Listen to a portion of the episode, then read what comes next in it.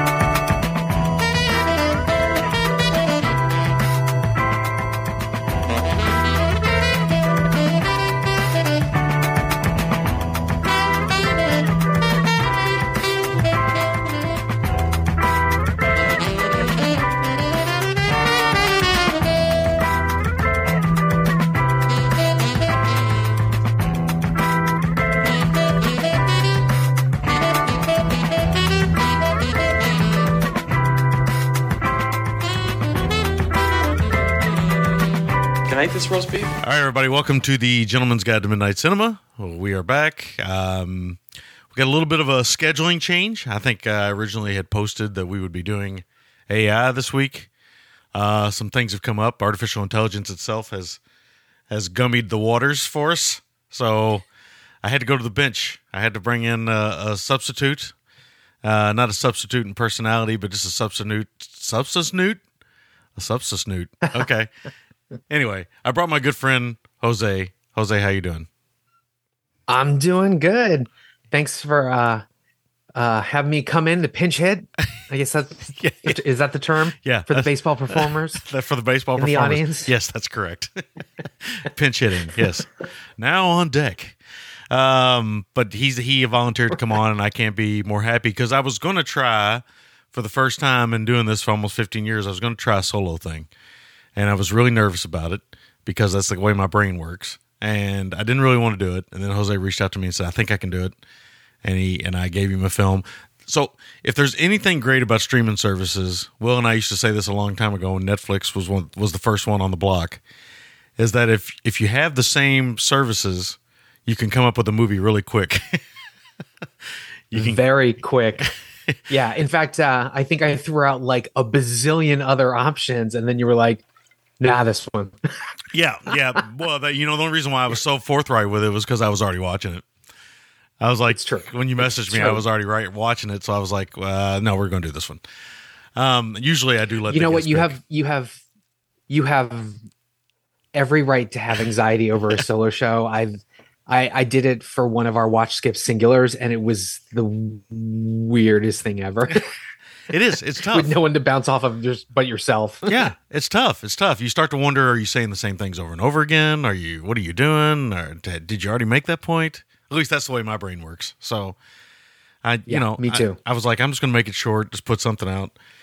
But then, luckily, you kind of swooped in and uh, saved the day a little bit. So, I thank you very much for being here. And Swoop. for those for those who that don't know, and you really should at this point because it's all kind of part of the same family. But Jose is half of the Watch Skip Plus podcast.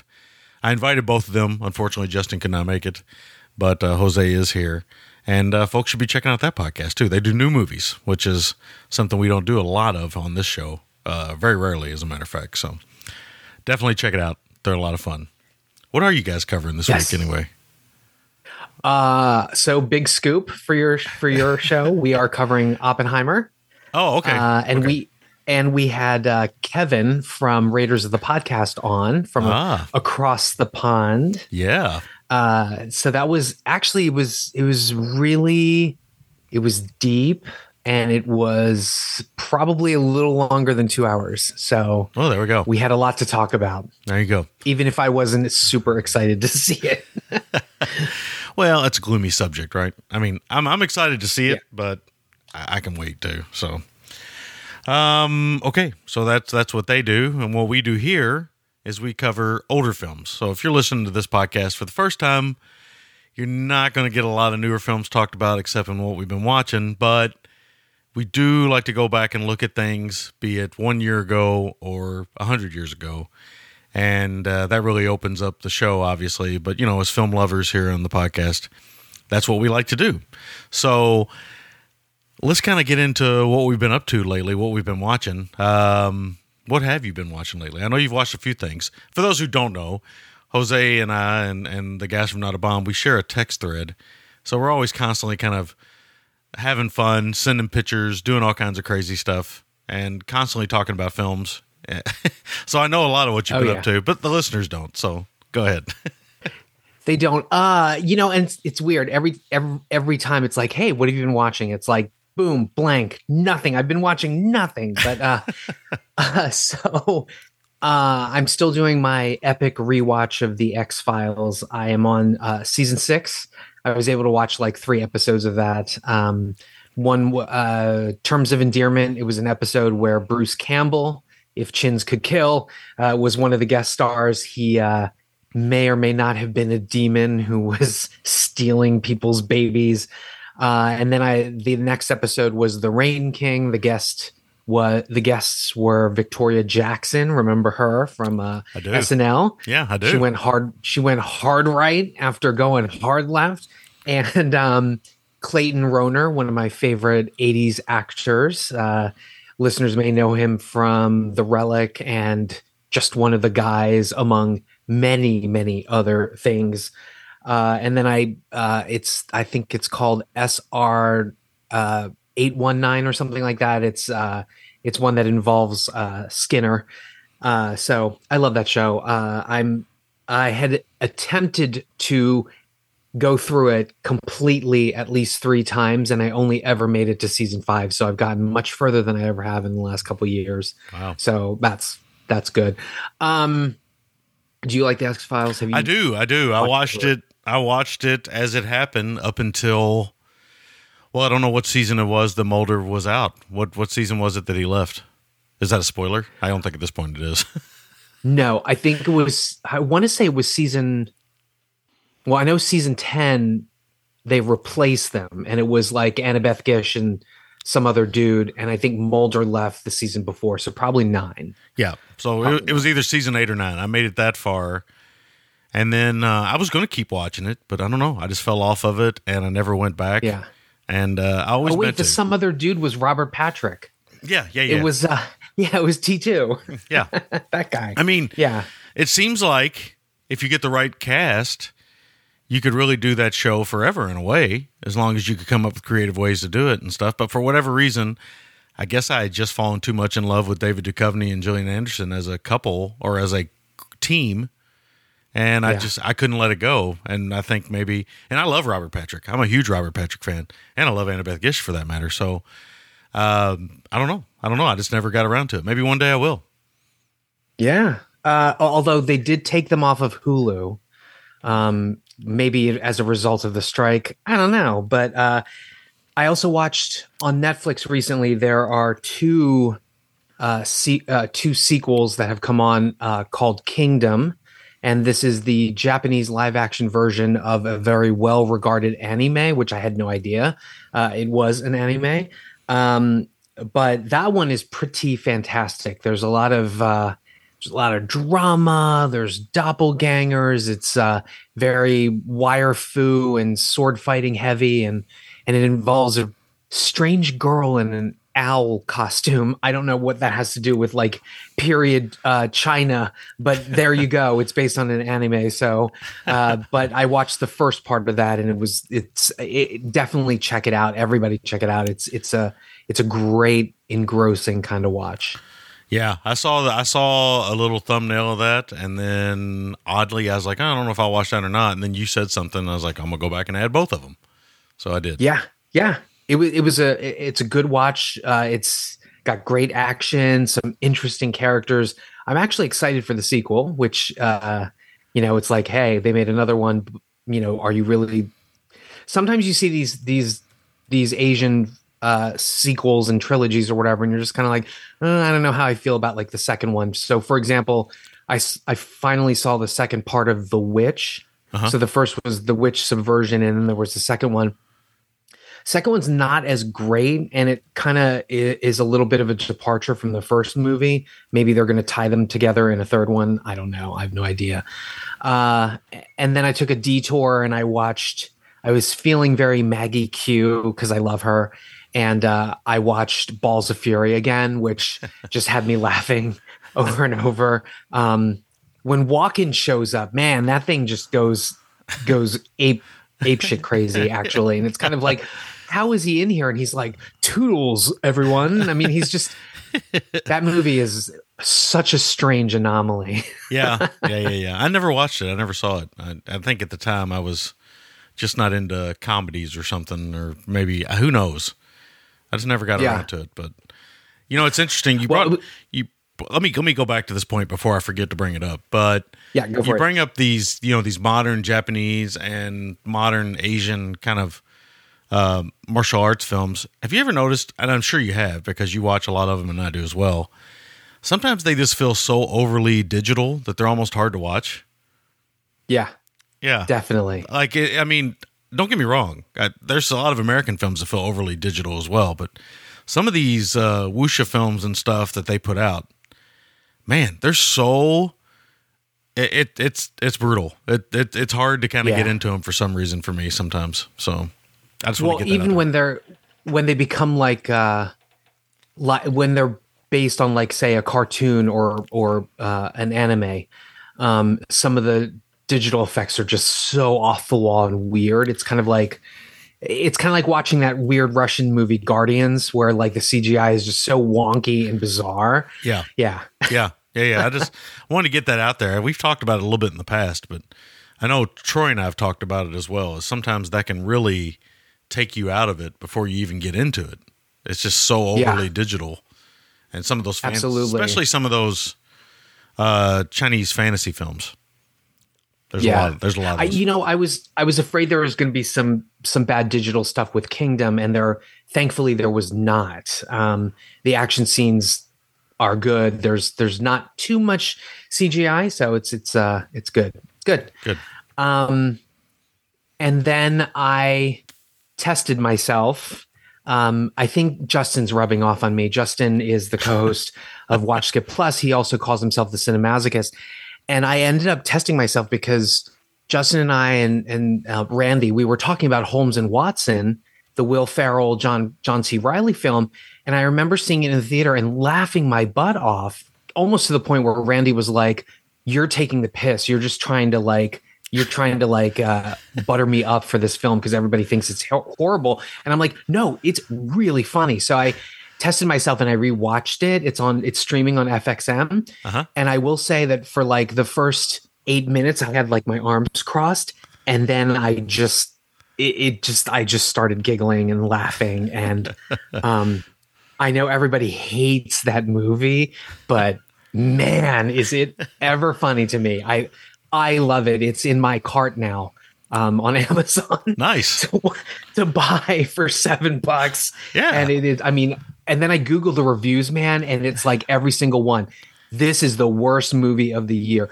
Um, there's no more excruciating theatrical experience than watching this film. And I love it. yeah, I don't. You know, I here's the way I feel about that kind of stuff. Comedy is is such a subjective thing. You just don't know what you're going to find funny. I, I've not watched it. It just didn't strike my interest. But I got to say, the previews I saw looked funny. So I don't know. My problem with it's, the, uh, those, it's so off the wall and those nuts. those films, a lot of times, are just so long. I'm just kind of stunned to how long they are. So yeah. I don't know if that totally and not. will ferrell was was in barbie and so i was uh that's why we were discussing it and i was uh, i i kind of wanted to like revisit and be like am i gonna find this funny or am i just gonna see it a second time and hate it and i loved it yeah that's also a bizarre experience whenever you go back and watch a film and uh, you're like why did i think this was so funny the first time i watched it and now Yes. i think it's terrible what is going on thankfully i have not had a lot of those i'm not, I'm not have very i mean it's, it's definitely happened but yeah yeah is that everything and that's uh that's yeah, that's what I watched. I don't have a whole. Uh, I don't have a whole lot. Um, been busy as always, but I got a few things. Um, I watched uh, "Smoking Causes Coughing." So this is a French film from one Quentin Dupieux, who you may have heard of. He did Rubber and uh, Oh yeah, some other kind of transgressive, bizarre comedies. I love that this is called "Smoking Causes Cancer," uh, causing causes coughing, and the uh, French title is "Fumer Fait Tousser." It almost sounds like a. Anyway, it's about this group of folks. Uh, they're a superhero thing. They have to fight a diabolical turtle in the beginning of the show, and uh, they're known as the Tobacco Force. So one of them's known as nicotine, one of them known as benz- benzonine. All the the chemicals that cause cancer in cigarettes. That's the five. one of them's known as ammonia, I think. Anyway, wow, wow. there's no words to really describe this movie uh, except kind of existentialist, bizarre French comedy with uh, strange reliance on gore. It's a really bizarre creation, like all of Quentin Dupieux's fo- uh, films. Um, yeah, and I, you know, he's very unique. I'll give him that. And uh, he swings, and sometimes he misses, and I'll give him that. This one, I, I liked it. It was short. It was only like a, an hour and fifteen minutes long. It's a short film, like uh, this week's film, which I haven't even talked about what we're covering yet, but I will in a few. Um, yes. total, you know, total podcasting, uh, you know, brain fart. That happens. But it's he's an interesting filmmaker, I think, in that you know he really tries to do different things. I didn't see Deerskin. I meant to see. I didn't see that either. Yeah, I meant to see that one. I didn't see Mandibles. I think Randy's a big fan of Mandibles. Uh, so was Justin. Justin loved it. I think. Yeah. Yeah. Um, but I did like Rubber a lot when I saw it, and uh, I just thought it was just such a bizarre idea of uh, you know a random lone rogue tire being a killer. It's, Yeah. it's just something that only works if the director completely commits to it, and he does. And and you know Wings Hauser's in that film, and it's just a very bizarre creation. And this one's the same way. It's it's very much it, it very much on the surface looks like Power Rangers versus well, I mean, it just looks like a Power Rangers film. But what it really is is it kind of opens like that, and then it's just like a couple of vignettes, and then it's over. And I can't I can't really explain the vignettes without kind of ruining the film. But I'll say that if you're a fan of uh, gory comedies and just bizarre films in general, to definitely check it out. It's uh it's it's a weird one. it's it's it's uh it's uh unique to say the least. I don't think anybody can claim if they watch this they've seen anything like it. Yeah. So I'm that's what- looking at the trailer. It looks exactly like Yeah. the the you know the Sentai sort of genre or whatever the Yeah. Power Rangers thing. It's bizarre. Yeah, it's like he just took that and they just kind of ran with it. Um, uh, the only other thing I really watched, um, I watched something for the show, so you know, I, I, I- well, I don't want to talk about it. I won't talk about it in detail, but it'll be on a couple episodes from now. I got artificial intelligence coming up next week, and then drugstore cowboy from Gus Van Sant after that. But that was the only other thing. But other than that, I watched a documentary on Dave Stevens called Dave Stevens Drawn to Perfection. Now, those of you who don't know who Dave Stevens is, he's the creator of The Rocketeer and uh, kind of a big deal in certain circles and certain generations. A great artist, uh, very interesting guy. What I didn't know about Dave Stevens, I didn't know he was such a perfectionist. It kind of all makes sense now. This documentary is pretty fascinating in that he just completely gets obsessed with things like a foot or like a finger and has to redraw them like thousands of times before he gets it right. So this is why he didn't get a lot of work out there and why he did a lot of cover work instead of doing a lot of Rocketeer work because the Rocketeer work that is out there that Dave Stevens did is limited. Um, also, his fascination with Bettie Page, which um, he drew her a lot. She was actually in the Rocketeer, and he had a complete fascination with her. What I didn't know is that Dave Stevens, Dave Stevens was married to Brinke Stevens at one point. Was that her name? Brinke Stevens? Yeah, I think it's what she called herself. Right? That she's a scream queen. Uh, that's not a real, that's not a real name, but I never knew they were married. Second of all, I never knew Dave Stevens was such a playa. Like he uh, he was like one of the he's like one of these comic book rock stars. Like he would sleep with everybody. Um. So and he was quite fat. He was quite in love with himself. As from what a lot of everybody loved him. He was really nice, but evidently he was quite vain. And uh, it's just interesting. It's just really interesting what you find out about people. But it's pretty fascinating. Listen to somebody talk about comic book art as something more than what it just is, which is just kind of pop art. Um, you know, I mean, it's it's there to kind of satisfy the masses and stuff, and it's really kind of fascinating to kind of go back and look at his work and just how clean and how beautiful it is. And you know, he actually got to meet Bettie Page, which has got to be a bizarre. Can you imagine growing up being fascinated with Bettie Page, drawing Bettie Page in your comics, and then one day getting to hang out and go buy Bettie Page's groceries for her because she doesn't have a car? Can you imagine Yeah. that? It'd be like for me, it'd be like being like Stanley Kubrick's like piss boy or something. Yeah. yes. Yes. I, I mean, I I imagine I wouldn't even know what to say. It, it'd be like, I guess it'd be like if if I met Maggie Q or like Jackie Chan, I'd just be like, Yeah. like the whole time, just Yeah. What do you say? not, not saying anything. Yeah. Right, What do you right. say? I love you. But yeah, yeah, well, yeah, like being in a room with, uh, you know, not that this is my favorite actor of all time, but Troy will freak out when I say that. But it'd be like being in a room with Tom Cruise. I'd be like uh, uncomfortably quiet. I'd be like, what do I say to this guy? Do I say anything? Exactly. Maybe I shouldn't say nothing. He's- he might. I'd be like, don't ask about Scientology. Don't ask about Scientology. Don't ask about Scientology. yeah. Am am I allowed to say this? Have you ever seen 2001? Ooh, man, I shouldn't have opened. I, I shouldn't have opened with that one. Uh, but it's a really good documentary. It's on uh, Amazon Plus.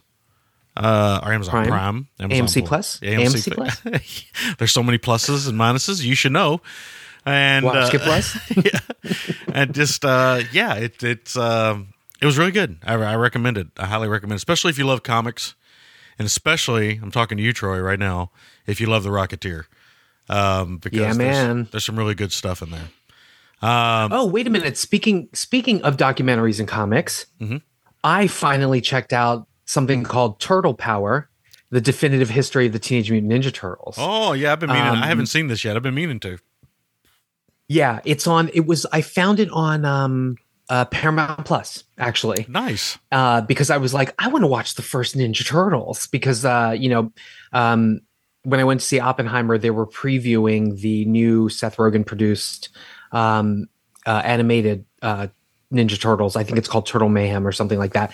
And then I saw this documentary, and uh, it was just, it, I mean, it was fascinating. I've heard some people rag about it, and they're like, "Oh, it doesn't really go into the comics. It just talks about the creators. Um, yeah, of course it's going to talk about the creators. I mean, come on, but but it just I found the whole thing fascinating, and I just had this goofy smile on my face because these guys are. I mean, they're they're like our people, right? They they created this wacky idea about like Ninja Turtles, and the two guys are basically like one half of each other. Like they complement each other so well.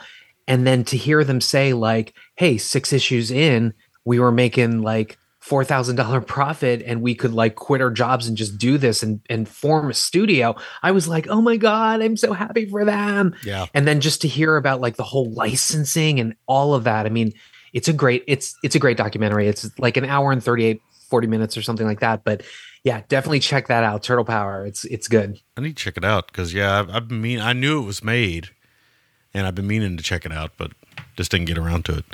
Um, so that kind of gets into that's all I got, and that kind of gets into our subject matter for this week's show. There's always films that escape us, all of us. There's none of us that are immune to this. Jose, I know you yourself would agree with this. That you'll see something or you'll read something, you'll be like, six years later, you'll be like, oh yeah, that's right. I wanted to see that yes. and it just gets by you because there's just so much. And this was one of those films. Uh, so we're going to be talking about Wolves at the Door. I think it's what it's called. Wolves at the Door. Yep. Yes. Wolves at the door. Which was from 2016, directed by John R. Leonetti. We'll talk a little bit more about him when we come back. But um, yeah, I wanted to discuss this one, uh, and there's a reason, and I'll kind of explain that too when we come back from the break. So uh, we'll take a short break, and when we come back, we'll discuss this little movie that we watched. We'll be back right after this.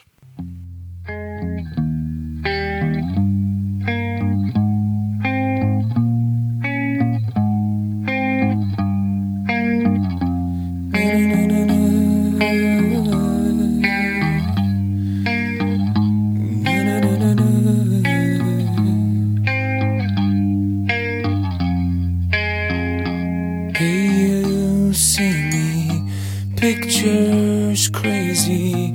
All the world I've seen before me passing by. I've got nothing to gain, to lose. All the world I've seen before me passing by. I, I. You don't care about how I feel. I don't feel it anymore. You don't care about how I feel. I don't feel it anymore. You don't care about how I feel. I don't feel it anymore. You don't care about how I feel. I don't feel it. Anymore.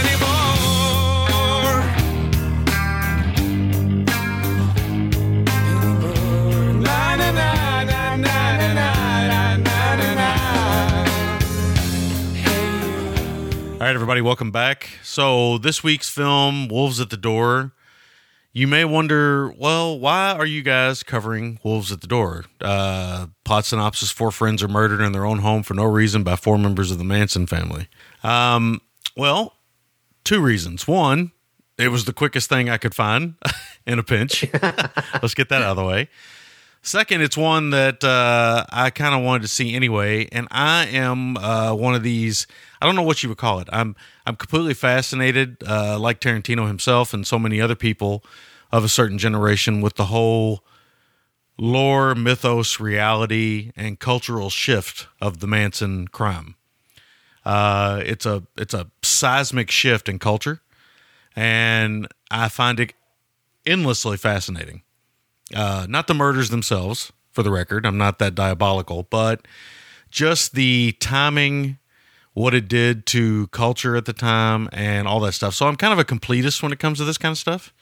I really enjoy kind of going out and look for this, looking into this stuff.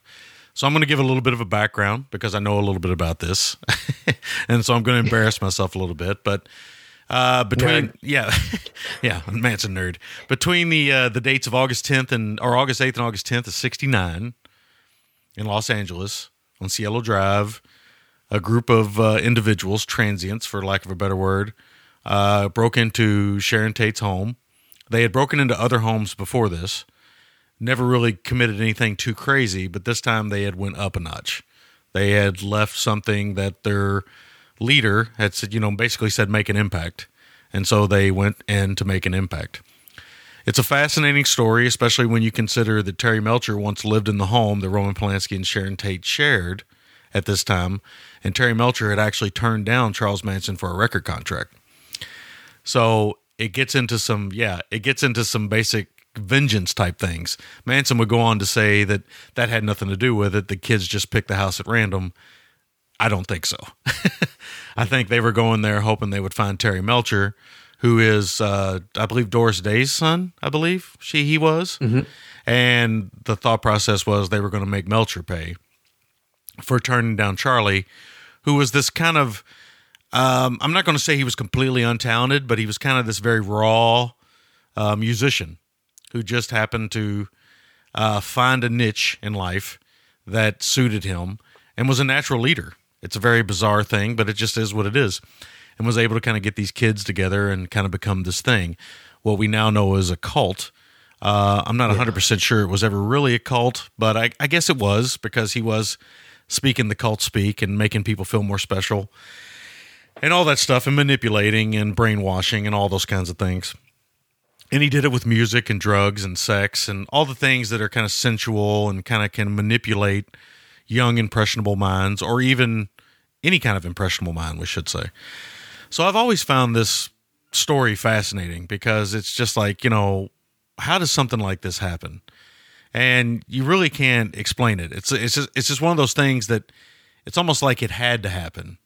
And it gets even more fascinating when you think about the fact that that night Steve McQueen was invited to the house and a couple other people were invited to the house and they were just like, you know, like any of us, they were like, oh, yeah, I don't really want to go up to Roman's house tonight, man. I think I'm going to make some excuse up. You know, because McQueen was Quincy real- Jones too, right? yeah, I think so. M- McQueen was a real good friend of Jay Sebring's. That was his hairdresser. And uh, so Jay had invited him up, and he was going to go up because at this time McQueen was really into drugs and partying and just kind of you know sex and just you know it was the late '60s, early you know early '70s. Everybody was just kind of you know free, Free love. love. yeah, free love, free love, and hanging out and and having fun. Roman Polanski wasn't there at the time. And uh, probably that's the only thing that really saved his life, Steve McQueen's life, and maybe anybody else's. Um, I think the people that were there that night were so overwhelmed by the fact that it was happening, they probably couldn't fight back anyway because they couldn't believe it was happening. So what you essentially got here is a home invasion film uh, with maybe the most notorious home invasion of all time.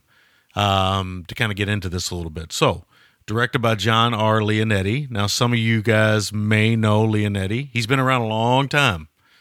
Uh, mostly a director of photography, and he has shot a lot of films people have seen. I would say a lot of films people have seen. A lot. yeah. Uh, he and his brother are separated by like 20 years, which I'm kind of like, how does that happen? It, I mean, it, I think it's 20 years the last time I checked, but like, you know, his brother's Matthew Leonetti, who shot like Poltergeist and all these other like great films. And it's, it's bizarre to think about, you know, the fact that like Leonetti's like in his 60s now, right? Mhm. But his first directorial debut was Mortal Kombat Annihilation, which Yeah. which is kind of like wow, what a what a way to start a career. Yes. Yes. Um, so John Leonetti, he directs uh, Mortal Kombat Annihilation. Like you said, he hits the scene with that. Does a few other things. The butterfly effect, too. Uh, effect, effect, beneflect. The butterfly beneflect. The part two. butterfly Affleck. Uh, Annabelle. uh, he directed Annabelle, which was a bit of a little bit of a hit, right? Uh, Yeah. Did a little bit of TV with some of the Sleepy Hollow. Did at least one episode of Sleepy Hollow. Then he did Mm-hmm. Wolves at the Door, which I think it feels like it might have been a personal thing for him to do that one. Then he did uh, Wish Upon, The Silence, and Lullaby. All of those, I think, are low budget horror films or thrillers. I want to say Yeah. Uh, Most definitely. I haven't seen them, most of them, so I wouldn't know. So he kind of falls in that ballpark of what you would deem low budget, almost kind of pre Blumhouse. It's kind of, and I, I think he shot one of the Conjuring films too. So kind of in that. James Wan kind of world. He's kind of all he's kind of Yeah. working in there, right? He is, and um, one of his frequent collaborators is is the writer of this, Gary Dauberman. Do- Dauberman, which sounds like the dog breed, but Yes. um, so yeah, it, what, it- the guy who wrote this is Gary Dauberman, and he is credited with creating the the Conjuring universe because there are the original Conjuring films, but then the spin-offs, Annabelle, um, and uh, Curse of La Llorona, all of that stuff, Yeah. the Nun, and he has he has sort of been behind it. Dauberman's been behind and written some of these things, and curiously enough, um, I don't know if you caught on to this, but there is a detective that shows up in the beginning of Wolves at the Door, um, who is featured in Annabelle, and Ah. so this sort of covertly, possibly, is taking place in the Conjuring universe. Uh, so I that's just a, it's a weird link there. Um, I, I can't remember the name of the actor, but he's the Caucasian detective that shows up at Jane Kaczmarek and Chris uh, Mulkey's home in the beginning, and he's sort of talking philosophically about like evil, and it's it dovetails with the fact that it's the same detective character from Annabelle. Um, I love that actor, by the way. Of course, surprise. Um, but it, it's just weird that they they made that strange connection. Yeah. Um, to say nothing of the fact that the the posters for this say inspired by, Uh-huh. you know, but it's the actual story. Yeah. So, yeah, for the most part, I'm it seems like it is. Yeah.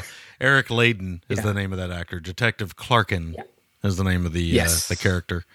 Um, uh, yeah. So this one has Katie Cassidy in it, who's uh, uh, Hollywood royalty. Uh, that's uh, She is. she's David Cassidy's uh, daughter, I believe, right?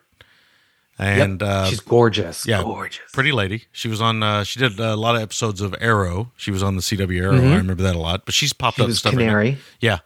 Uh, Elizabeth Henstridge. Is she related to Natasha Henstridge in any way? She is not. Okay. I I thought so, but she uh, Miss Henstridge is um, British. Okay. And I remember her from Agents of Shield. She was the cute little nerdy girl on on Agents of Shield. Hmm. Yeah. but I haven't really seen her in anything else. Yeah, she's a pretty lady. Uh, Adam Campbell is in here. He's playing Wojciech Frykowski. Uh, Miles Fisher, uh, disturbingly, looks a lot like J.C. Sebring, I want to say. really. Yeah. You know who else he looks like? Uh, who else does he look like? Tom Cruise? Yes. so I don't know if you know this, but Miles Miles Fisher, there's a there's a great op-ed that he wrote. Um, so the thing about okay, yes, I have a crush. I have a crush on Miles Fisher. Okay, Yeah, man, Um, he looks a but, lot uh, like Tom Cruise. You're right. I'm looking at some pictures of him now. Wow. So he is actually, uh, I think his Instagram handle is Deep Tom Cruise, and he is the he is the deep fake Tom Cruise actor um, who acts out all these bizarre scenarios. So like Tom Cruise playing golf, or like you know Tom Cruise eating popsicles, and how, how does he feel about that, or whatever. And um, he- he wrote this. If you Google Miles Fisher and um, Hollywood Reporter, I think it's Hollywood Reporter, it might be Variety, but he wrote this great op-ed about how he was like. I had very minor success in Hollywood. And part of it was because everybody was like, oh God, you look so much like Tom Cruise or whatever. And finally, he like says in this op-ed that he like embraced it. And that's when he connected with this guy who did like the deep fake thing on on one of his uh, imitations because he would also go on YouTube and do impressions of Tom Cruise. And it wasn't until this guy did the deep fake on him that he was like, "Hey, let's get together and start doing these weird videos or whatever."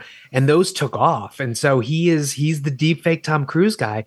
He's a graduate of Harvard, and um, they actually picked him to do like the valedictorian graduating speech or whatever. And it was much to his disappointment that they were kind of like, and you know him because he looks like Tom Cruise. And he's he writes in this op-ed, he's like, wait, what? That's why I got to do the the Harvard address, not because they liked me, but because I'm the guy that looked like Tom Cruise. Uh, so it was just funny to see him crop up in this. Yeah, But- yeah, yeah. No, Yeah. he looks a lot like J.C. Sebring too. So if there was ever, so J.C. Sebring in Once Upon a Time in Hollywood is played by Emile Hirsch, and he looks a lot like him as well. So now I'm thinking if they ever wanted to do a clones of Tom Cruise movie, they could maybe do uh, this actor and Emile Hirsch and Tom Cruise and a couple others, Ben Stiller, and they could get away with it. exactly. Yes. I mean, he's that level. fanta- I would Yeah. watch that. he's that level. He could he could be getting some clones, some uh, some Cruise B movies. Be very cool. Yeah, man. So, some other things I want to mention. There's some other actors in here. Like you said, you did mention the great character actor Chris Mulkey, who uh, we just uh, we just talked about him on uh, uh, at close range. He played the stepdad on that. He always pops up in little roles and stuff, but he's always very impactful. He's really good in this. There are moments. I'll, I'll talk about the movie here in a minute, but obviously I'm going to let you lead on it if you want to. Um, anyway, I won't talk about that. Let me let me just talk about a couple other things. Mark Kermode, famous critic, called this film nasty, duplicitous, morally bankrupt, and dramatically inept. I know where Mark Yeah, I is. I know where he's coming from with that. I think because this film is nothing more, and I'm just going to say this: it's not a it's not a spoiler. I don't think this film is uh, an hour and 12 minutes long. It's super short, maybe an hour, maybe an hour long with credits and everything else, roughly. And it really is just a reimagining of that particular night and those particular scenarios. There's hardly anything else in the movie.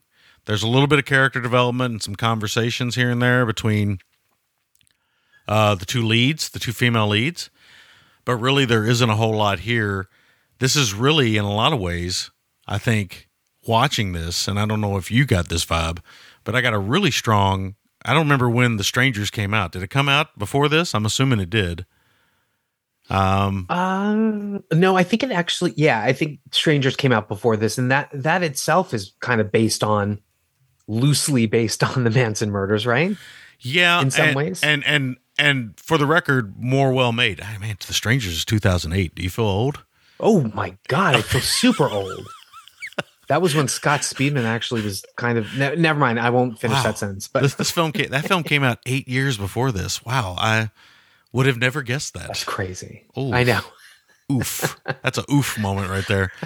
it is an oof moment. It really is. Um, but really, this film is just a riff on that night, and it says inspired by. I don't know how accurate it is. It, as far as I know, it's not 100 percent accurate, and everything is kind of played for reasons which we'll kind of talk about here as we talk about the film. So I'm going to turn it over to you and see what you thought. I know neither one of us had seen this, so uh, even though I knew the background story, uh, the film again, like Tarantino in a way, it's kind of playing with reality of what actually happened that night in some ways, except the uh, the end result is the same here as opposed to the Tarantino film, which is more of a fantasy type thing.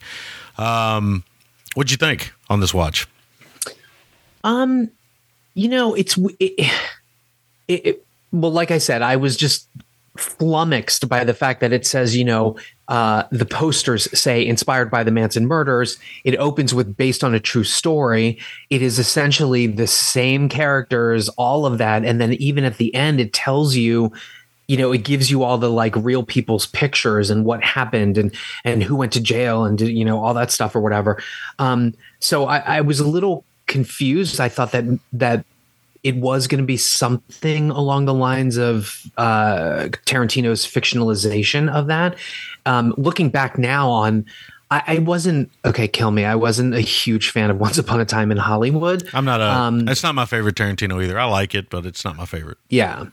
Um, and and I have to tell you that I think that that last portion where they do he does essentially what he did in, in Inglourious Basterds, and he sort of rewrites history with this particular night that didn't really sit well with me, even if I thought it was kind of, you know, uh, edgy and um, maybe even a little funny the way that they had done it. But I, I, I just felt like it maybe did a disservice to the people that died in the actual yeah, incident. It, you know, it's a weird moment.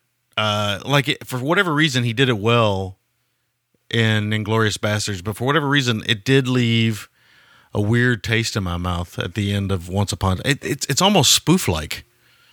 Yeah, it's so bizarre. Yeah, and at it the is. time, the Me Too movement was really strong, and there's all this violence against women in that sequence, and I was really stunned. Nobody said anything. yeah, yeah, right. Um, to say nothing of the fact that you know there's a Netflix show about Dahmer, and then like all of a sudden the victims are like, "We hate this," and ah, you know all that.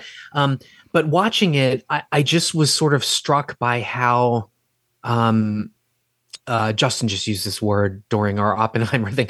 Um, how rote it kind of was. It was just like um, it, I wouldn't say paint by numbers, but it just felt very mechanical. Right? Mm-hmm. There are there are filmic tropes and even jump scares that they use in this. Um, some of it is kind of horrifying and brutal. Um, uh, I do not like sledgehammers being used in this manner.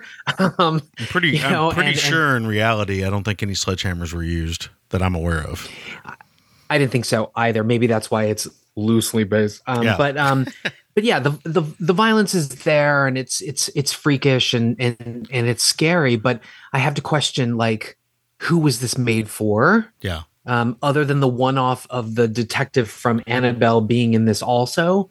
Um, my question was, why would you do that? Why would you try to connect a historic, horrible, evil historical event to The Conjuring?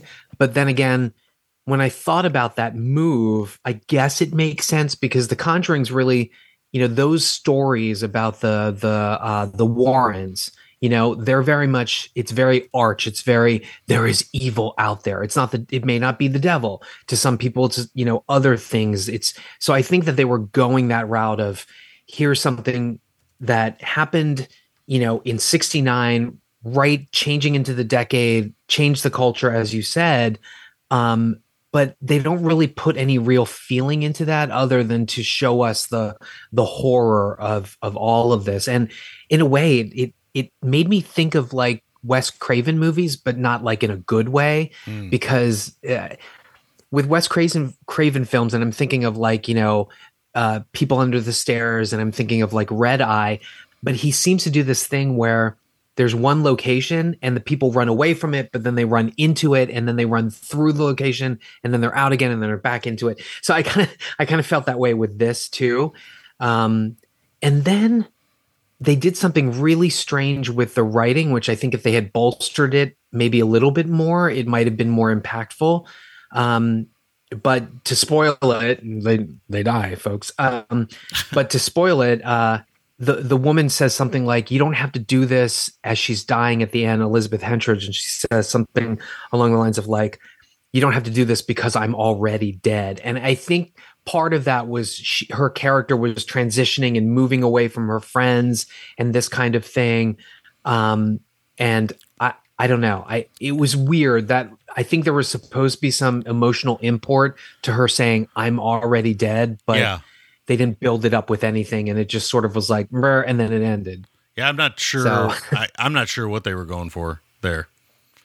I, Yeah, it was I don't very know. strange. I mean, maybe because her husband had died, and then you know, because they were going to move away, they were going to have a family, they were going to get married. Uh, Mister uh, and then he died, and and I guess she sort of was like, well, if even if I survive tonight, I don't want to live because he's dead. Maybe that's why she says that line, but like that was not developed at all. no, it, it's a, it's a, it's a, you know, for lack of a better word, it's a miss. I, I think there's probably something they're going for there, but I have no idea what it's supposed to mean. Yes, and then technically, I don't. I'm trying to look up the information now. Whatever freaking high def capture film uh, camera they were using in the low lights, I was getting that like blur and stuff, and it was really pissing me off. I'm like, okay, Leonetti, you're a DP. How in the world can you use a shitty digital camera Yeah. with with that kind of blur and screw up your movie? So Yes. And it also had that weird soap opera like sharp look to it Uh-huh. where it, it took me out of it like i mean how many times have we seen a director um, use the same stock from the 70s or at least post production it to make it look like it's a scratchy film from the 70s but when it's so sharp it kind of it looks so modern you can't uh, i mean you know you just can't put yourself in that atmosphere i guess it's another strike against the film in some ways mhm.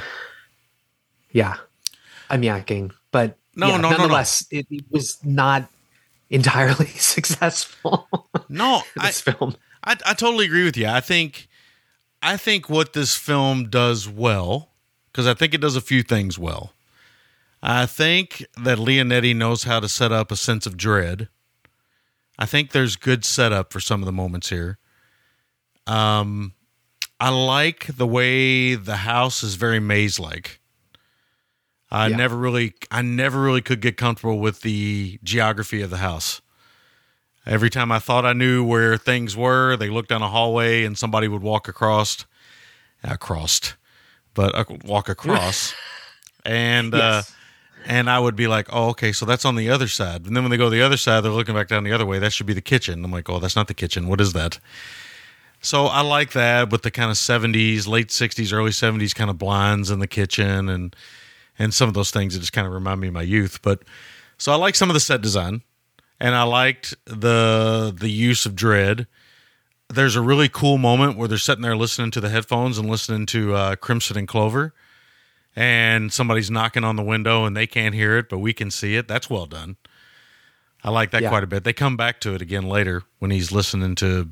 I can't remember what he's listening to the next time, but I know it, he listens to Crimson Clover and Little Red Riding Hood and some other song. I can't remember what the other song is off the top of my head, but I like those moments because that gentleman that was in the guest house, he actually did survive that night. Can you imagine going through the rest of your life knowing that you lived on the property where four people were murdered and they never got to you?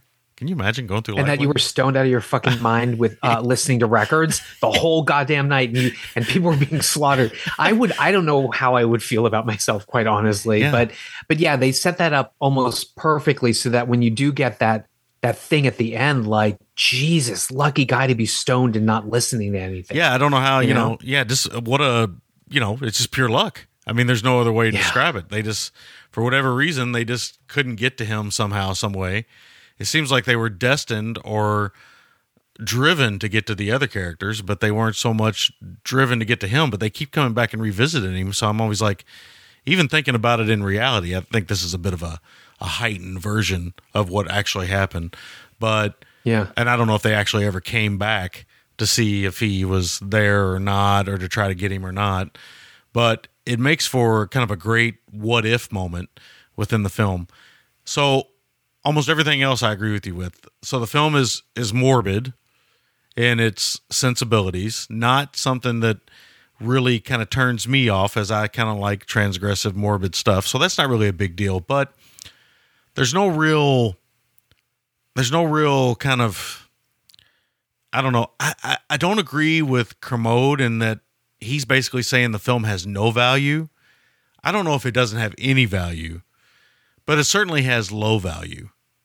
Um, as an exercise in suspense, I think it works in sp- in spots, but as a narrative, even though I think there's a narrative story here, I think it struggles. And I think with a Yeah. better writer and a better director, that's no offense to the Dauberman and the Leonetti, but I Yeah. think if they could have maybe had a secondary plot with the cop or a secondary plot with anything, they could have maybe fleshed this out more and maybe all these small moments are impactful. When we when we're talking about this film, folks, we're literally talking. I mean, this is a film that it starts with a home invasion, and and and I wanted to say I talked about this. This is the Chris Mulkey, Jane Kaczmarek uh, part. That is done very well. That is very well done. That opening is very solid. It's not over Yeah. the top. It's very spooky without being too crazy. I think it's very well done. Mulkey's really good there, and so is Kaczmarek and showing the fear on their face. And it's very well done because they give you the old, uh, you know, kind of red herring thing. You think maybe they have been killed, but of course they hadn't been, and they kind of show them Yeah, toward I the like end of the that. scene. Yeah, it's it's very it's very well done. Like five ten minutes, uh, very well done. And so you think to yourself, okay, he's setting us up, and that's what the rest of this film's going to be, and that's exactly what it's going to be. The problem is he's dragging it out. I do like the idea to not visualize the killers. They're kind of always out of focus. You if you know any of the history of the murders, you know who they are, but you're not real clear on who's who and who's what. You can't even tell if there's a male or a female sometimes. It's it's just kind of everybody's kind of out of focus and stuff. And there's a lot of good like haunted house type moments that are kind of set up. Oh yeah, yeah, But the problem is is that you never even I think uh Cassidy, I think Katie Cassidy, I think she's trying her hardest here to kind of give this I mean I mean it's a lot. She's doing a lot. And I think that uh Elizabeth Henstridge is doing a lot too. They're really acting they're really they're really going for it. There's a lot of emotion, a lot of screaming, a lot of high, you know, emotion feelings going on. But for whatever reason, I couldn't really identify enough with the fear of these characters being invaded. And I don't I don't know I don't know what it is. I don't know if it's because of the the murders themselves and because I know so much about them or is it just the approach that Leonetti and Dauberman took or what it is? But this is something that I feel like should have worked a lot better than it did. And I wonder, in some weird way, in some weird part of my brain, I wonder that if this was a silent film, if it would have worked. like nobody's talking. that's actually that's that's kind of an that's that's an interesting take. I, you know, it actually it might it might have more impact as a silent film, um, but I have to I have to say that as uh, I know of the Manson murders, and I you know, and I have uh, like a passing knowledge of what happened with Sharon Tate and all of that. Um, I I don't know it as well as you do, obviously, uh-huh. but when I watched this, I was sort of like, okay, well, if I'd never known anything about that, would this still be compelling? Would it still be scary? Um, and uh, you know, it almost, I hate to say it, almost feels like slasher like because we don't get a lot of character development for any of them. Mhm. Um, uh, you know, we only learn that the uh, the Katie Cassidy character character we only learn that she is in the movies and stuff because the guy who comes to visit the stoner is like you know oh she's in movies she's some big wig that's why i'm staying in her guest house or this and that or whatever um but other than them talking at that table in the beginning and then having like this party or this get together there's no other exposition and so um you know, I think it was a detriment to this screenplay that they don't develop anyone on either side. And Yeah. it really just is kind of like watching a slaughterhouse session, you know? It is. Yeah. It is. And, you know, the the the problem is I think, you know, sometimes that works and I, I you know, I'm I review movies as an amateur here and I've been doing it for a long time. I can't tell you point blank why sometimes this kind of filmmaking works and why sometimes it don't. Why some slashers you're incredibly entertained and why some you're not. But there's just a level of and I for the record, I, I don't I don't hate this movie. I think it's a little bit above average at best, but it is a cruel movie, and that's Yeah. what I find interesting. I find because in in theory, shouldn't all slashers be cruel? Yes. because essentially they're just meat market movies. They're just movies for murder. And we go to them to see the kills. We go to them to kind of revolve around the mythos and kind of hang in that atmosphere and see these kills and totally be safe in our environments and see people get Yep. uh, chopped up and all this kind of stuff. But for whatever reason, when it's intimate like this, and this movie, it's a lot of stabbing. Whenever it's really intimate like that, it it's just a bit more stomach churning somehow. There is a kill in this movie that's in the reflection of a TV or a window Yeah. that just keeps That going. tough. Yeah, it just keeps going on and on. And I was like, I know from knowing about the case that Jay Sebring was stabbed a lot, yeah. But they make sure to let you know Jay Sebring was stabbed a lot here, and it's it's just it's almost too much. It almost takes you out of the movie. It, it, it almost like it it takes your imagination away, and it becomes this exercise in cruelty. And I don't know if that was the right approach. I feel like you know they could have taken almost a more, I don't know, a more just kind of esoteric or atmospheric approach, kind of like he was doing with the suspense elements of the film. And I think he could have been just fine and just showing the after Well, effects. I think I- I think, you know, I, I think you're right about that. But what's weird is, yeah, he they pull back on some of the violence, and I think that more blood and more in your faceness would have worked here. And I think it might have made the material stronger because, you know, when they when they find Sebring on the couch, I mean, it literally looks like she just bust a like a, a ketchup packet on her hand. And we know from this prior thing that he's like mince meat basically. Yeah, And it's yeah. kind of like they're just like, "Ah," you know, and I think that it would have worked for this visceral like craziness, you know? I mean, it's like uh you know, sometimes sometimes I'll watch Last House on the Left and I'll be like, how can anybody really see this as art? And yet I can see it as art. And there's an emotion, there's a raw emotion to Last House on the Left. And then you look at something like the the remake of Texas Chainsaw Massacre, which is almost like this. It's you're waiting for the pretty people to get butchered, and it's it's very well shot and it's gory and there are thrills, and somehow one is maybe more artful or leveled up than the other, right? And so with with with this, I think they were restrained when they shouldn't have been, and then they were um, you know, gory when they should have been restrained. And so I think it just they just weren't on the right page with this Yeah, it's uh, very, to make it more impactful. it's it's strange that that's I mean that's what I came away from. I came away from it thinking, well, why does this work sometimes, and sometimes this doesn't work? Because that this is an example of it not working, and I, I don't know if again I don't know, and I'm guessing it's not because of that because I know so much about the original case. It's not that because you don't know as much, so that's not the uh, element. It's just the the way they decided to go about it. It has to be that. That Yeah. has to be the reason it is what it is. And it's I don't know. I don't know for lack of a a better word, it just it at the end of the film, I just thought, well that's an it, it feels like a student film. Like it feels like an exercise in ideas and not a cohesive story. Which is curious coming from Leonetti, Mhm. right? And his background. But then it's it's it's strange. Like if you look at the films that Leonetti has directed, uh, they are low budget horror, but it's almost as if he's just painting by numbers and not trying to become a director in his own right with his own vision.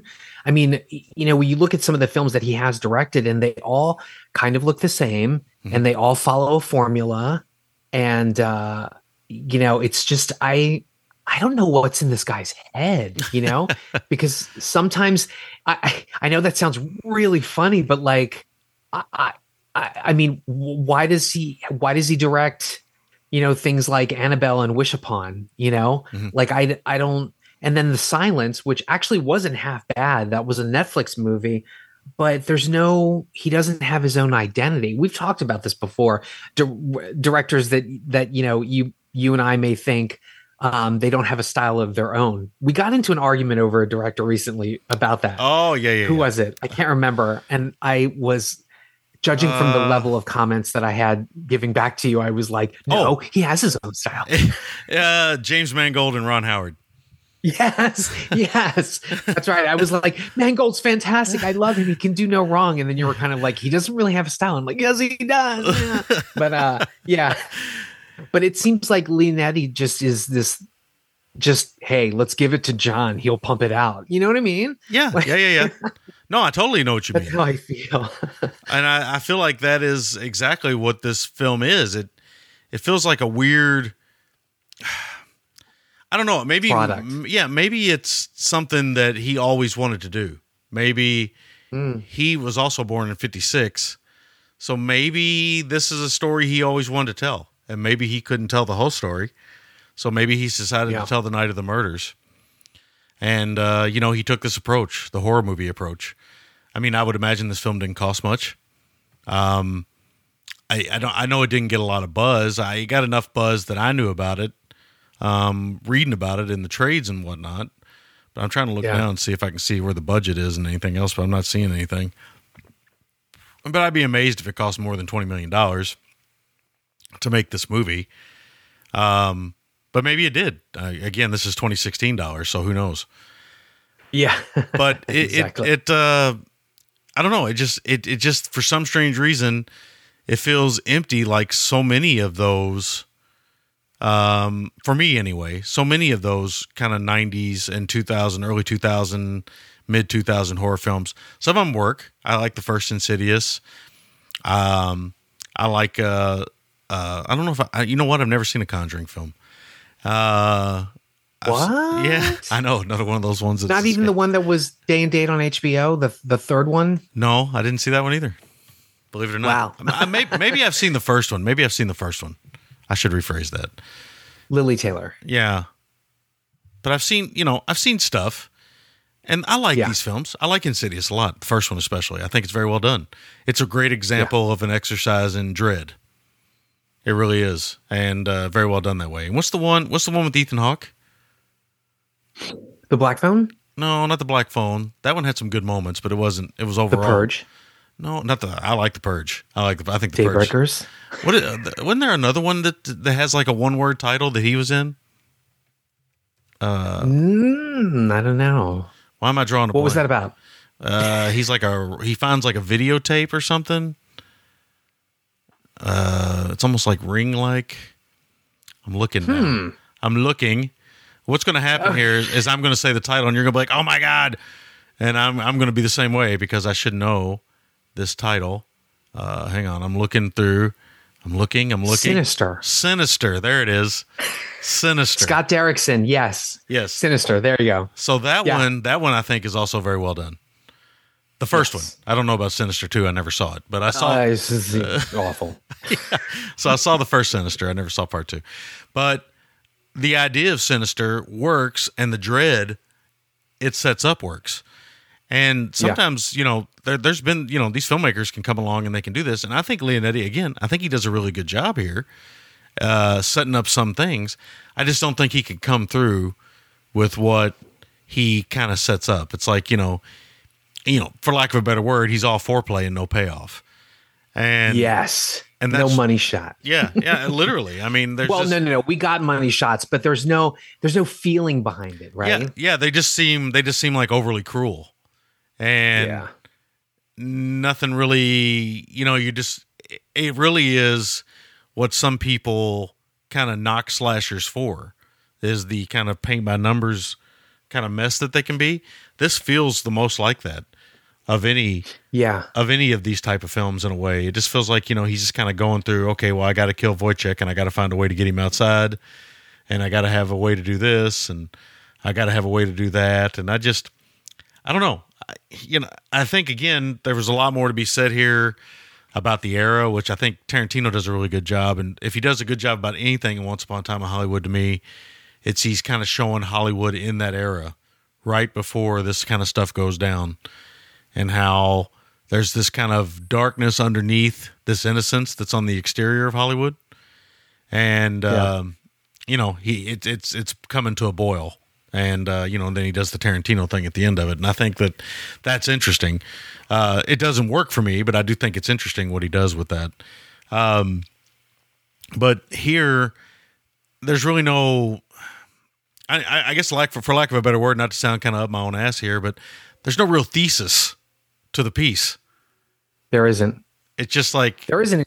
this is what it happened that night. like violence for violence sake. It does. And what's weird is is there should be the fact that it is historical and it actually happened. There should be more feeling behind this, and yet there just isn't. yeah, It's very strange. I, I agree. It's totally strange, and I that I came away from it. I was watching it when you text me, and we set up this call and everything.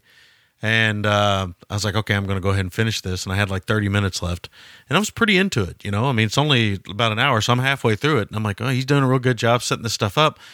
But the next 30 minutes or so, it's like, like I just said, it's all it's all foreplay, no no no payoff, and it just, I don't know, it just kept falling flatter and flatter with some as somebody who admires violence on screen, as weird as that is to say out loud, but let's be honest, that's you know that's the kind of movie fan I can be sometimes. It just there's some good kills and there's some good moments, but it just I don't know for whatever reason it just I'm not going to go full Kermode here and say that it's a a slight against uh, humanity or a or anything like that because I think anything can be art. I really do. But for some strange reason, I think this one just kind of misses the notes that they're going for and they decide to take the slasher approach and it just comes off as an empty slasher as opposed to a slasher with any kind of punctuality or any kind of humor or any kind of depth of any kind Uh, it's really hard to explain so i think we pretty much felt the same way i'll be curious what you end up scoring this though because i did and I think it's mostly because I li- uh, I've lived in that case in my head. I read Helter Skelter when I was way too young, and I kind of was in that world a lot when I was a kid. So it's always kind of been a fascination of mine. And uh, I read a book recently, or uh, listened to an audiobook recently that um, about a gentleman who wrote a book about Charles Manson and how they believe it was all government funded. The whole thing was government funded. It is an insane read. I'm not kidding you. Wait, you're not talking about um, Tom O'Neill's Yes, um, yes, I am. I am. Chaos, Charlie Manson, the CIA, and the Secret History of the '60s. I actually want to read that. So you did read it? Is I- it? Yes, it is an amazing book. You have to Wow. read it. Your Okay, yeah, okay. some of the theories in that book, whether they're true or not, I don't know. But your mind is going to be like exploding multiple times. You're going to be like, "What?" Yeah, that's what some of the reviews said. They were like, they were like, I don't often give into conspiracy theories, but I really love the theories being thrown around here or whatever. And so I was juggling. I'm like, okay, do I read Helter Skelter first, Yeah. or do I read this? Yeah, it's Um, it's mind blowing, dude. I'm not. I'm not Okay. kidding you. It's one of the most mind blowing books I've ever read. And you know, Yeah. I, I've read some mind blowing stuff. It, it's up there. I just like I couldn't believe every time I thought I knew where it was going, it took a like a hard right, and I was like, whoa. And then it would take a hard left, and I was like, whoa, that uh, well, where'd that come from?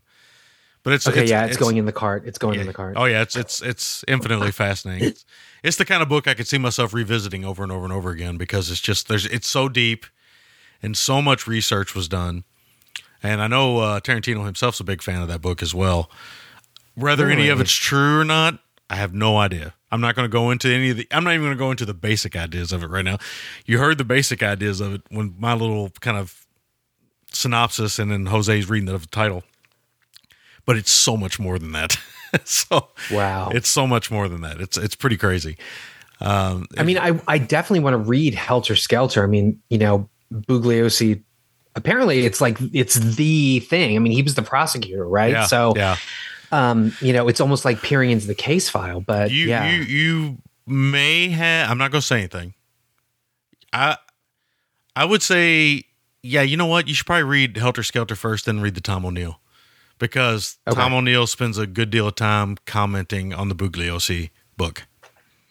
Yeah. So I think that'll I round, that'll round that out for you. And both of them are super entertaining to read, so you're not going to have any trouble. Trust me. You're going to be So- like, I can't put this down. I have to go to work. yes. Um, so here's a question for you. Um, and I'm sure you know, uh, if there's somebody like me who did not like this, did not like Tarantino's treatment of it, is there a film that you think nails the the Manson murders or even Manson himself or or or the the Tate sort of like controversy, whatever? Is there a movie out there that does nail that? You know, I should have been ready for that question. Um, let me think. Uh, there's a lot of songs.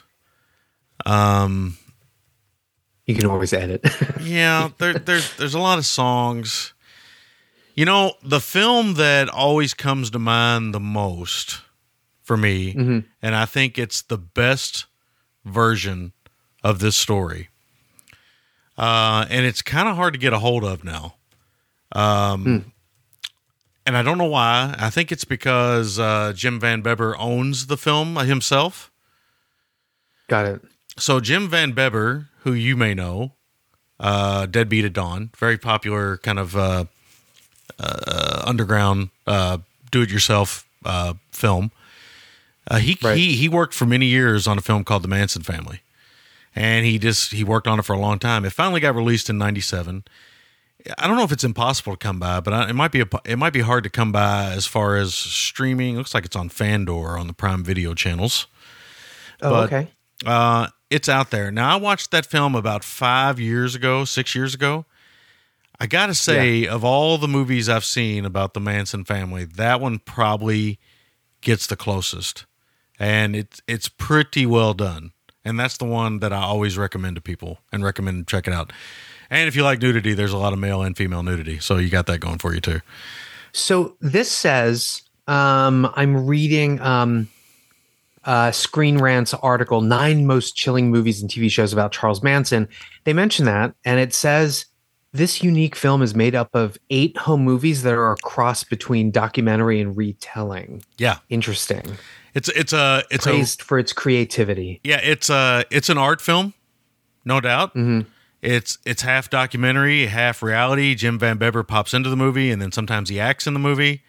It, it's it's a bizarre experience, but I, I got to tell you, uh, you got to check it out. And it's also one of those ones notoriously that I always bring this up about the uh, Paul Verhoeven uh, co-ed shower scene where him and the DP got naked, so everybody else would feel comfortable. Jim Van Bebber, Yeah. whenever he would do uh, nude scenes in this movie, would also direct the film naked, so nobody would say, "Hey, I don't want to be naked." And he's like, "Hey, I'm naked." Evidently, Jim, I'm all for that. I am. I'm ready to join a Hollywood project where I'm naked and everybody else is naked. I'm I'm ready. Um, Yeah, he's a. it- it's a really good film. I, I highly recommend people check it out. It looks on the surface like a really cheap B movie. It's actually a, I I think, a really deep, kind of artful retelling of this kind of dark chapter in American history. It's very well done. wasn't wasn't there one that Matt Smith? Like I feel like Matt Smith not only not only did he play like Mapplethorpe, didn't he? Didn't he play Charlie Manson in some movie he recently? did. I think it was a Catherine. well? Maybe it was a Catherine Hardwicke film, or Oh boy. it's Char, Char, Char, Charlie says. Charlie says is the one. Oh, okay. And that's another it. one that I have dodged. And I need no, it's Mary Harron. Hmm. I'm sorry, Mary Harron, American Psycho director. Oh, okay, okay. She did it. I love her. I really need to see this film because uh, I may have to check that out. Matt Smith looks really good as this. Uh, when I think of him, I don't think Charlie Manson, but seeing stills from the picture from the film itself, Yeah. I sound like I'm in the in the 30s. Seeing stills from the picture, Yeah. it really it really looks it looks good. I mean, it looks like it looks like something like right up my alley. So I definitely need to check it out. Hey, maybe we can watch that and come back. yeah, I can come back. yeah, yeah. Um, you know who else felt Manson like as well? This is totally off topic. Um, uh, what was the Jeff Bridges movie? And uh, they were at the hotel, and he was the cult, and Hemsworth was Chris Hemsworth was a cult leader, and he was very Manson like. He had the long hair and the Oh. free love, and he's dancing around. What is that film? Uh, Bad Times at the El Royale. Yeah, I, that was one of the Yeah. last things I physically rented from Netflix and never watched. Oh, well, I never Jeff got around to is in it. Is in it. That's why. That's Yeah. why I, I went to see it and I love it. But like, it's actually not bad. You should you should see that too. Yeah, I've heard people. there's our it. episode. Yeah, yeah, there you go. There's our episode. Bad Times at um, at El Royale and Charlie Says. I'm looking at these. Uh, I'm looking at other films inspired by the Manson murders, and one has Mm-hmm. completely jumped out at me that I have to find. It's called uh, Honky Holocaust. Oh Jesus. Okay. So I got. I guess I uh, it's picked up by Troma. Surprise, surprise. And uh, I gotta. I gotta check out Honky Holocaust. Uh, what a title! that sounds brilliant. But yeah, the, the Manson family is the one I always kind of. That's the Jim Van Bebber one. That's the one I always kind of push on people because for me, that one had a lot of impact. I just like the way it was made. I like the way he approached it. There's also a really good documentary directed by the guy that does the uh, the death tours in L.A. Uh, I can't remember what his name is. It's the same name as the lead singer Poison, Brett Michael or Scott Michael or something like that. Anyway, Okay. uh, he does those tours. Anyway, he's a lifelong Mansonologist, and he did a whole film I think called Six Degrees of Charles Manson or something like that.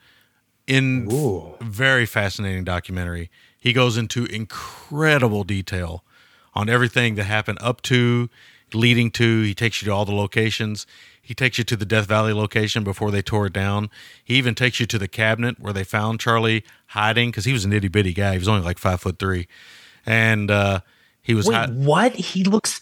Every time they show him with the swastika, I think he's like six feet tall and like satanic. Yeah. Are you serious? yeah no no he was itty bitty. He's. Paula Abdul sized. Yeah. Like Jesus.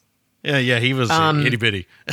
but he hid inside by this like way, little urinal, like or like this little bathroom bidet type thing. Not bidet, but like you know those little bathroom cabinets, like where the sink is. He hid in there. and the only reason why, yeah, only reason why they found him is because his hair was hanging out of the drawer. He forgot Jesus to tuck his hair in. He's like, oh my God. He's like the, what do you call it? The, uh, oh my God. I'm thinking of the actor from Diff'rent Strokes and that movie where he was living in the locker rooms, in the, uh, in the lockers in the train station. Oh, Gary Coleman. Oh He's yeah, like- yeah. I remember that film. Oh yeah. He's like a Gary Coleman. What's the name of that movie? Anyway, um, by the way, just so the listeners know, I you can actually rent the Manson family on Prime. Sweet. Um, yeah, it looks like you can actually buy it on HD for like seven bucks or rent it for like less than a dollar. yeah, there you go. Uh, Good. so it's on there. Good. Yeah, there you go. That's good. That that kind of stuff needs to be out there because again, I remember. I mean, Van Bebber may have put it out himself because he's very much a do-it-yourself kind of guy. He doesn't direct a lot of stuff anymore. Doesn't make a lot of films, but he, Yeah. he kind of does his own thing. I am completely fascinated and have to know. It's uh, on the right track is the name of that uh, Gary. Coleman. Yes, I just found it. I just found it too. It's called On the Right Track. Dude, I saw that in the movie theaters. It was like my favorite movie I know. for the next two years. I know. I loved it as well. I couldn't get enough of it. Uh, I just I, I wonder how it plays now. I really do. Yeah, I know. I know. And here we've drawn the illusion of Charlie Manson to not only Paula Abdul, but Gary Coleman. Where else can you get that, folks? I'm Gary telling Coleman you. and Jim Van Bebber. It, it does sound like a Yes. very dark, twisted sense of Hollywood right there. Yes. and somehow Maureen stapled it in there as well. So there you go. Yeah. Um, Right. All right. Uh, let's get into make or breaks, MVTs, and scores. What do you got? Do you got anything Uh, for okay, me? well, how, how am I scoring this? Uh, out of 10. Out of 10? Yeah. Okay. With, Oh, uh, God. with, You uh, know, with I- point ta- two five intervals we go with. So So I'm trying I'm trying to be polite to respect the Leonetti name, uh-huh, uh-huh. but I, I think I have to give it like a four, honestly. Okay. Out of ten. Okay. Yeah. Um uh MVT. Um is that like our most the, like The- either the- a scene or an actor? Yeah, the thing you like the most about the film, Um or the thing you think's the most valuable thing about the movie, if there is anything. There's always something though, even in a bad film, if you think about it.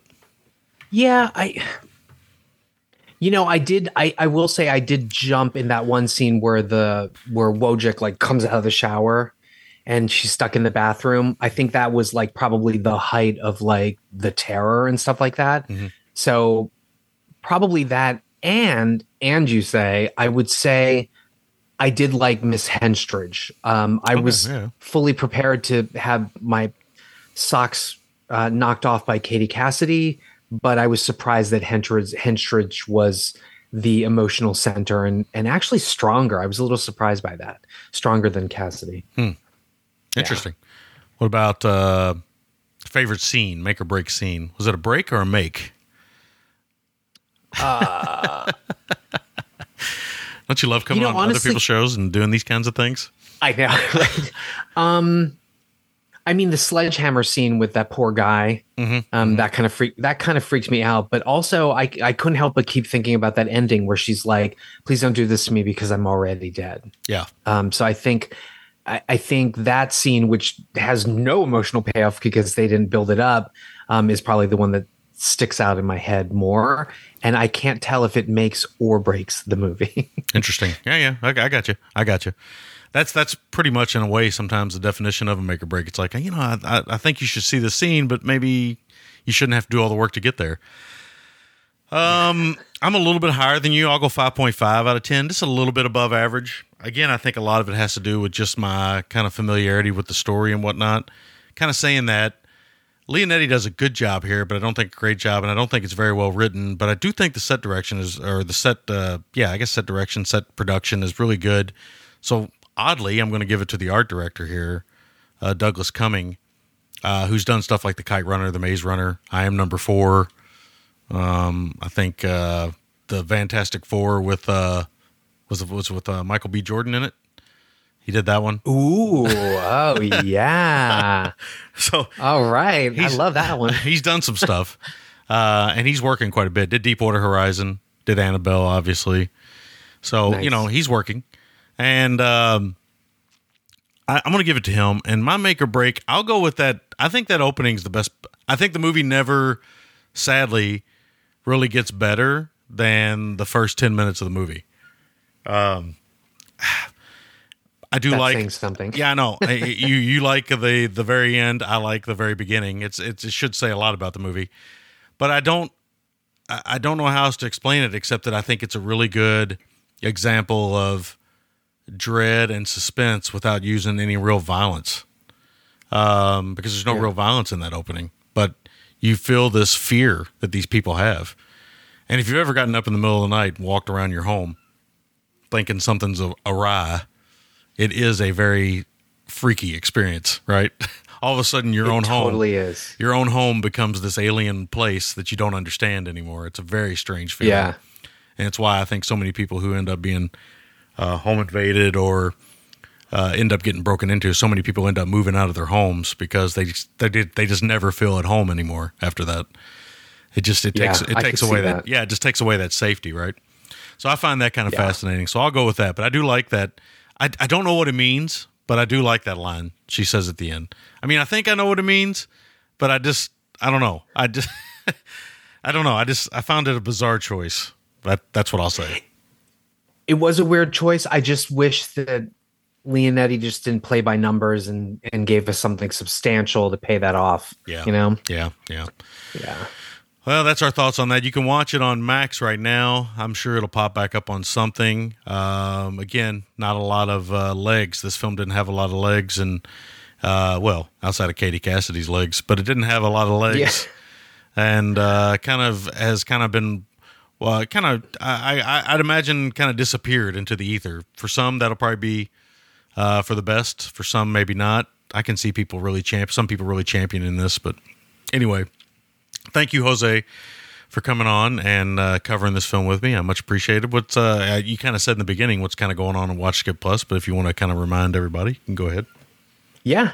Uh, well, we we uh, released our Barbie episode, which was uh, uh, pretty awesome. I uh, Yeah, I called it a I called it a perfect movie. Oh, you oh, did. You did. I call it a perfect movie. What? Um, and then we are going to be releasing later this week on Thursday Oppenheimer, Christopher Nolan's newest film. Uh, I know a lot of people are like, it's the best Nolan and the best film of 2023. Um, while I wasn't, ex- I, I didn't have high expectations for it or much enthusiasm for it. Um, I had a really horrible nickname for the film, which I revealed on the episode, which I'll leave for the episode.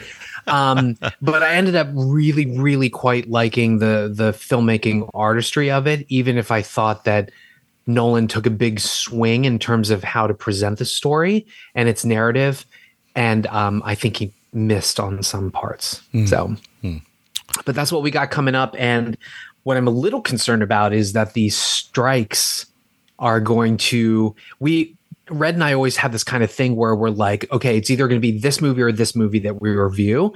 But it seems like in the next coming months, we may not have that many movies to review. Right. So uh, I don't know. I'm a little concerned about that. But You might we'll be see how that uh, develops. you might be guys might be digging into the Watch Skip Plus video bins, direct to video releases. Uh, or the or the streaming. Yeah, exactly. Which I know you guys have done a little bit. I think you guys have done one or two of those, haven't you? One of those home we had rentals. we Yeah. had we had Brad on for uh, Netflix's All Quiet on the Western Front, which ended up being like quite an awards winner. So Yeah, that was kind of cool. Yeah, I know you guys have done it before, and you know, like we all know this. Movies come in all shapes and all sizes, and uh, sometimes those straight to video releases can be pretty cool. I mean, you just saw a Maggie Q one not too long ago, right? A Neil LaBute one. So Yep. sometimes they can be pretty Fear cool. the Night. Yeah. I mean, Yeah. there's a lot of interesting stuff still done. Uh, you know, I'm a big documentary filmmaker, fa- uh, film fan, so a lot of that stuff gets released pretty quickly to video. So I never really complain much because most of that stuff's available pretty quickly. but it is true. Um, uh, everything's available so quickly now; it's ridiculous. Uh, I thought Mission Impossible Uh, was not going to be available for some time. It looks like it's going to be kind of bumped up. yeah. Oh, I feel so bad for it. it. Its second week, it was a 63% drop. That's pretty surprising. Yeesh. Yeah. Yeah, Tom it is Cruise pretty movie. surprising. Um, but uh, I think you might enjoy Shark Exploitation. I think that's the name of the documentary. Yeah, one of our friends. has- yeah, one of our friends is the producer on that film. Yes, Mr. Scarlata. Yeah, Steven. Is that his name? Yeah, Steven. Yes, Yeah, all- okay. AKA the back of Forest Whitaker's neck. That's his online handle. I love that. Sold. Um, but uh, yeah, I think uh, I think you'll like that documentary. Um, it's uh, on Shutters, I think. Yeah, I got to re- I got to resubscribe. A My, Shudder. my yearly my yearlies ran out all at the same time, and because of the Okay. situation I'm in, I got to be a little strategic on how I resubscribe. Well, do you have AMC Plus? Because I think it's included in AMC Plus. I don't think I have that. Maybe no. not. No, I don't have Okay, Right now, I'm out on my Paramount Plus. I'm out on my Shudder, and I'm out on my Criterion. I got to get those three back. Yeah. Got to get that Criterion back at least. Gotta, well, I got to get them all. But well, yeah. Sometimes I don't know about Paramount Plus, but then every time I think I don't want Paramount Plus, something hits Paramount Plus. Yeah, I know something hits there, and they put stuff out on there on 4K, folks. Like I watched Flashdance Yeah. in 4K on Paramount Plus. It's hard not to want to go back. so good. So you know, So good. I'm just not buying as much physical media right now either. So the streaming services are kind of where I'm spending my money right now. So Yeah. that's just the way it is. Um, all right, uh, everybody, check out Watch Skip Plus. You can check them out on the podcast world. Uh, Not a bomb, Night of the Living podcast, Married with Clickers, Raiders of the Lost podcast. You heard Jose talk about Kevin. He's a longtime friend of our show as well. We've never had him on. Maybe we should rectify that at some point. We probably will. Um, Jesus, there's so many podcasts. Love that album. See Here podcast. Eh, just you know, go out there All of them. All of Listen to all of them. They're fantastic. as many of them as you can and support them and listen to them and there's always movies to talk about there always will be uh, i think that's everything so uh, jose once again i want to say thank you very much for coming on and help me out and i will say adios Adios. Thanks for listening. You can find the gentleman at ggtmc.com and you can email the gentleman at midnitecinema at gmail.com.